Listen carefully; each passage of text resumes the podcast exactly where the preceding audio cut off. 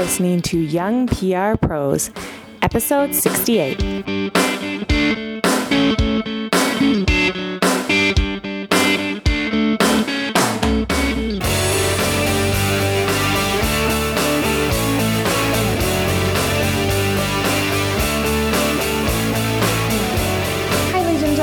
Welcome to Young PR Pros, a weekly podcast for the young and young at heart PR pros looking for tips and advice on how to build and advance their careers. I am Kristine D'Arbelles in Ottawa, Canada. And I'm Julia Kent, and I am in Halifax. Today we're going to be uh, talking about a uh, link that I found, or an article that I found written by Lisa Gerber um, from Big Leap Integrated Communications. Uh, if you don't follow her on Twitter or on Facebook, you should. She's uh, always writes some great uh, blog posts, just an all around great person to, to follow. We might be able to do a uh, who to follow series with her.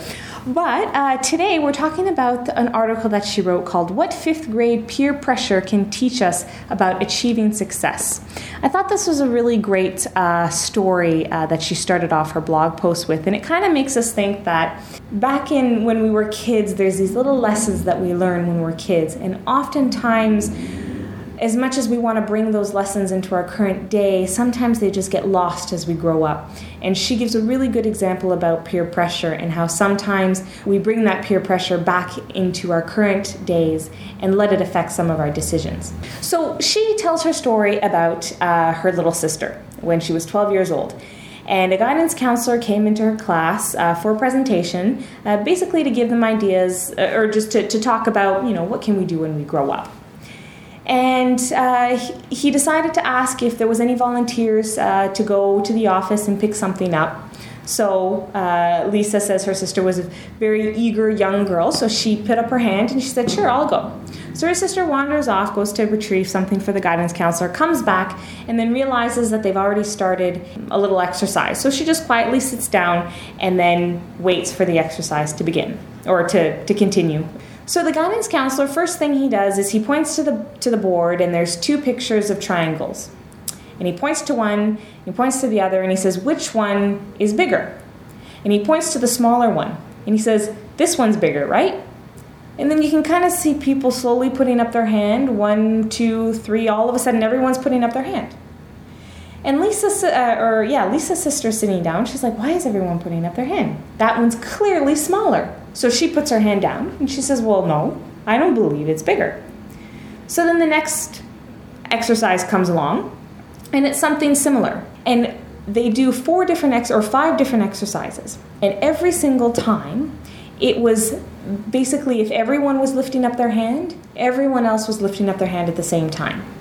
And Lisa's sister kept, you know, fighting, I guess, the, the, the group and saying, no, I believe that the my answer is right, despite the fact that everyone in her class was thinking the opposite. She was the only, the lone person who wasn't following the group. Until the fifth time. The fifth exercise they did, she ended up just, you know, caving to peer pressure and she just put her hand up with everyone else.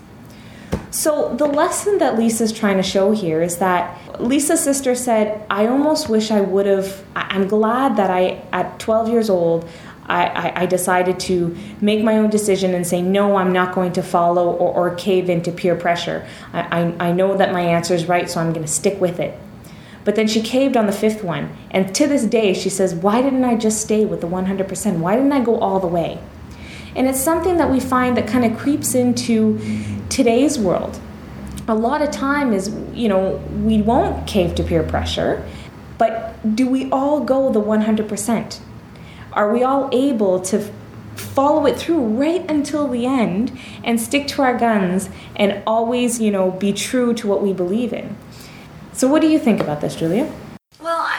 This this spoke to me on you know a personal and social level because you know there's a lot of times that things are going on in your personal life and your friend does something or you know and you don't really agree with it and there's a lot of times when you, we don't speak up and we really should.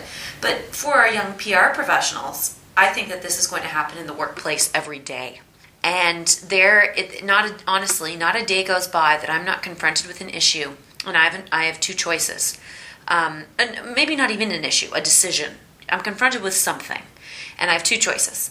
I can say what I really think, which is probably not what the other people want to hear, or I can let Yeah. it slide and not voice my opinion. And I think that you have to find, in the workplace at least, some sort of a balance. I feel that I, because I'm one of the more junior staff members in my office, more often than not, I find myself biting my tongue. And I think I probably should speak up more, but it's all when I do speak up, it's all about the delivery. It's finding a way to to speak your mind and to share your opinion and not go with the grain in a way that is respectful and that will be well received. And that's something I haven't quite mastered yet because in my personal life, my family and friends all know that I'm opinionated and they expect me to disagree with them. And they don't get offended if I'm very abrupt or blunt with how I disagree with them. But in the workplace, that's different. You have to be very careful about your relationships and, and, and respecting other people's creative uh, or intellectual um, decisions and ideas. So I think you have to, I think there is a balance. I think sometimes you need to bite your tongue, but more often than not, you should, you should I would say for every time you're biting your tongue, you should probably be speaking up half the, up half the time. And it's about getting that experience and wisdom to decide when that's appropriate and when it's not, and how to deliver the news. There was someone who had once said, and I, I wish I could remember who had said this so that I can give them a big shout out because it's, it's something that I, I try to live by. But don't be afraid. Oh, I know who it was. It was Ian Capstick. He said, Don't be afraid to speak up because you think you're going to lose your job. Like where you, you, you, you bite your tongue because you think, well, if I say this, they're going to fire me. He says, if anything, that should be the time that you should be speaking up. Because obviously it means that you're uncomfortable with something in your position or in your job. Um, and, and, and, to, and to really speak out and know that if for some reason this job is not right for you and you speak up and you and you speak your idea and you say I don't believe that this is right or you speak up and you say I think that we should do it this way you know there's a couple scenarios that can happen one it could be a really awful person and they could just turn around and fire you for speaking your own mind but really in reality i'm sorry that only happens in hollywood. It doesn't actually happen very often. Right. if you were to speak your mind i don't think there there's not a lot of chances that you're going to get fired. Someone might say oh that's a great idea and it might just get pushed off to the side and nothing will happen. But at least you've spoken your mind. At least you've implanted that little idea because maybe later down in the road all of a sudden that idea will come back in another conversation and they'll say you know what that idea was good. Let's go with that. You know what I mean? No one's going to fire you just for sharing an idea. No, that's that's for sure. And and if it's done in a respectful way, I, you know, my we, I had I was in a uh, um, a workshop last week, and my boss started the meeting by saying, you know, everything. In no, there is nothing you can say that shouldn't be able to be said here, as long as it's said in a respectful way. Lay it all on the table. If you think something, just say it. As long as it's said in a respectful way. We don't want. I mean, the worst thing about a meeting is when people have an opinion that they're not voicing, and then they go out into the hallway and start talking about that, and then and they didn't put it on the table in the meeting, and we call that the meeting's happening outside of the meeting, and that's counterproductive. So you know, fostering an environment in the workplace where you can really speak your mind is super, super important as long as it's done in a respectful way. And I think if you have that environment, then you will have situations like the the 12 year old girl where you will feel comfortable going against everybody else and and and and being true to yourself and and saying what you really think And you know what? A, a lot of people, and you mentioned it right as you were talking about this, is that you feel like you're you're too junior sometimes to actually speak up. But one thing that my boss constantly reminds me is that sometimes the most junior person. And, and I'm not the most junior person in the organization. I've got a part time communications worker who's working below me, and I, I manage her. And sometimes I try to get her to speak up because a fresh pair of eyes can sometimes be the best idea just having that person who hasn't been bogged down in the same thing for years and years and years, sometimes having that fresh idea and that fresh perspective often comes from the junior person. Now, it may not be a perfect idea when you come out, when it comes out. Um, and, and, and that's just natural. But it could be the slice of an idea. You could say something that sparks something else, that sparks something else, and all of a sudden it turns into a big campaign. So, it, it, not to be afraid to share all your ideas. And and my boss does this, and this is one reason why I love working for him so much. Is he, he, fosters that environment where he says, you know, share all your ideas. And he's always asking me, well, what do you think? What do you think? What do you think? And I'm always responding. I said, well, I think that this is good, but I don't think we should do this, and or maybe we can do this, and uh, and I try to, you know, express my opinions and share as many ideas as possible. And then sometimes he'll say, well, you know what, that idea might work, but not in this situation. Well, let's keep it on this on the burner. And then sometimes he'll turn around and he's like, okay, that idea totally not going to work and this is why. And then he'll tell me why. And then you know what it does for me? It helps me become a better critical thinker. So not only am i voicing my idea and i feel confident because the more you voice your opinion um, the more confident you become because obviously the first couple of times that you speak up in a big meeting with a bunch of VPs or CEOs or you know a bunch of people who are much higher in, in on the career scale than you are, you're going to be really nervous. But the more and more you do it, and the and obviously uh, keeping in mind that everything has to be respectful when you're doing it, the more comfortable you'll be with sharing your ideas, and then people will come back and then they'll share their perspective with why your idea would work or wouldn't work. And then that only does positive for you because then it tells you, okay, well, it wouldn't work because of this. So then it starts to help yeah, you. then you're learning.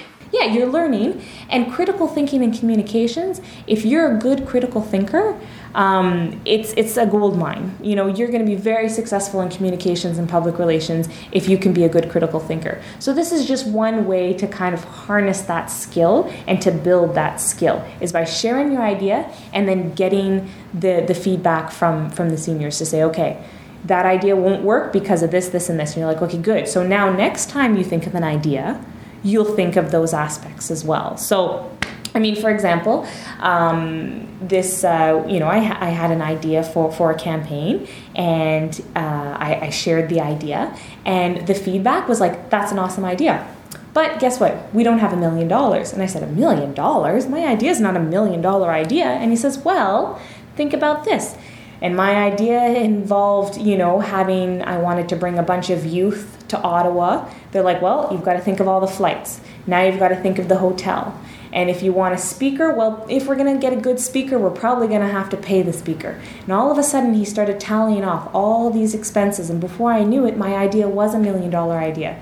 But my idea seemed so simple. Yeah, just fly a bunch of youth out to Ottawa, we'll have a little event. Yeah. It's like, well, yeah. there's more to it. But then this makes me think critically. Because now, if I'm thinking of an idea, I'll be like, okay, well, if I do want this idea, what are some of the expenses? What are some of the repercussions? What are some of the other things I'm going to have to think about? And so, I mean, sharing your idea can be daunting, but it, it's, it's, a, it's a good exercise. Agreed. So, if you want to read the full article uh, um, by Lisa Gerber, you can head over to bigleapcreative.com. Uh, we'll also link to it on our website at youngprpros.ca. Um, and you can also leave us a comment if you have a comment on, on the story or if you have any ideas, or maybe you've experienced sharing your idea in a meeting. And was it a positive experience or was it a negative experience? And how did it help you grow in your career? Uh, you can leave a, a, comment on our blog. You can also leave a comment on our Facebook page, on Google, Plus, on LinkedIn, on Pinterest, or on Twitter at Young PR Pros, at Kristine D'Arbelles, and at Kent Julia. Thanks, and we'll see you next week.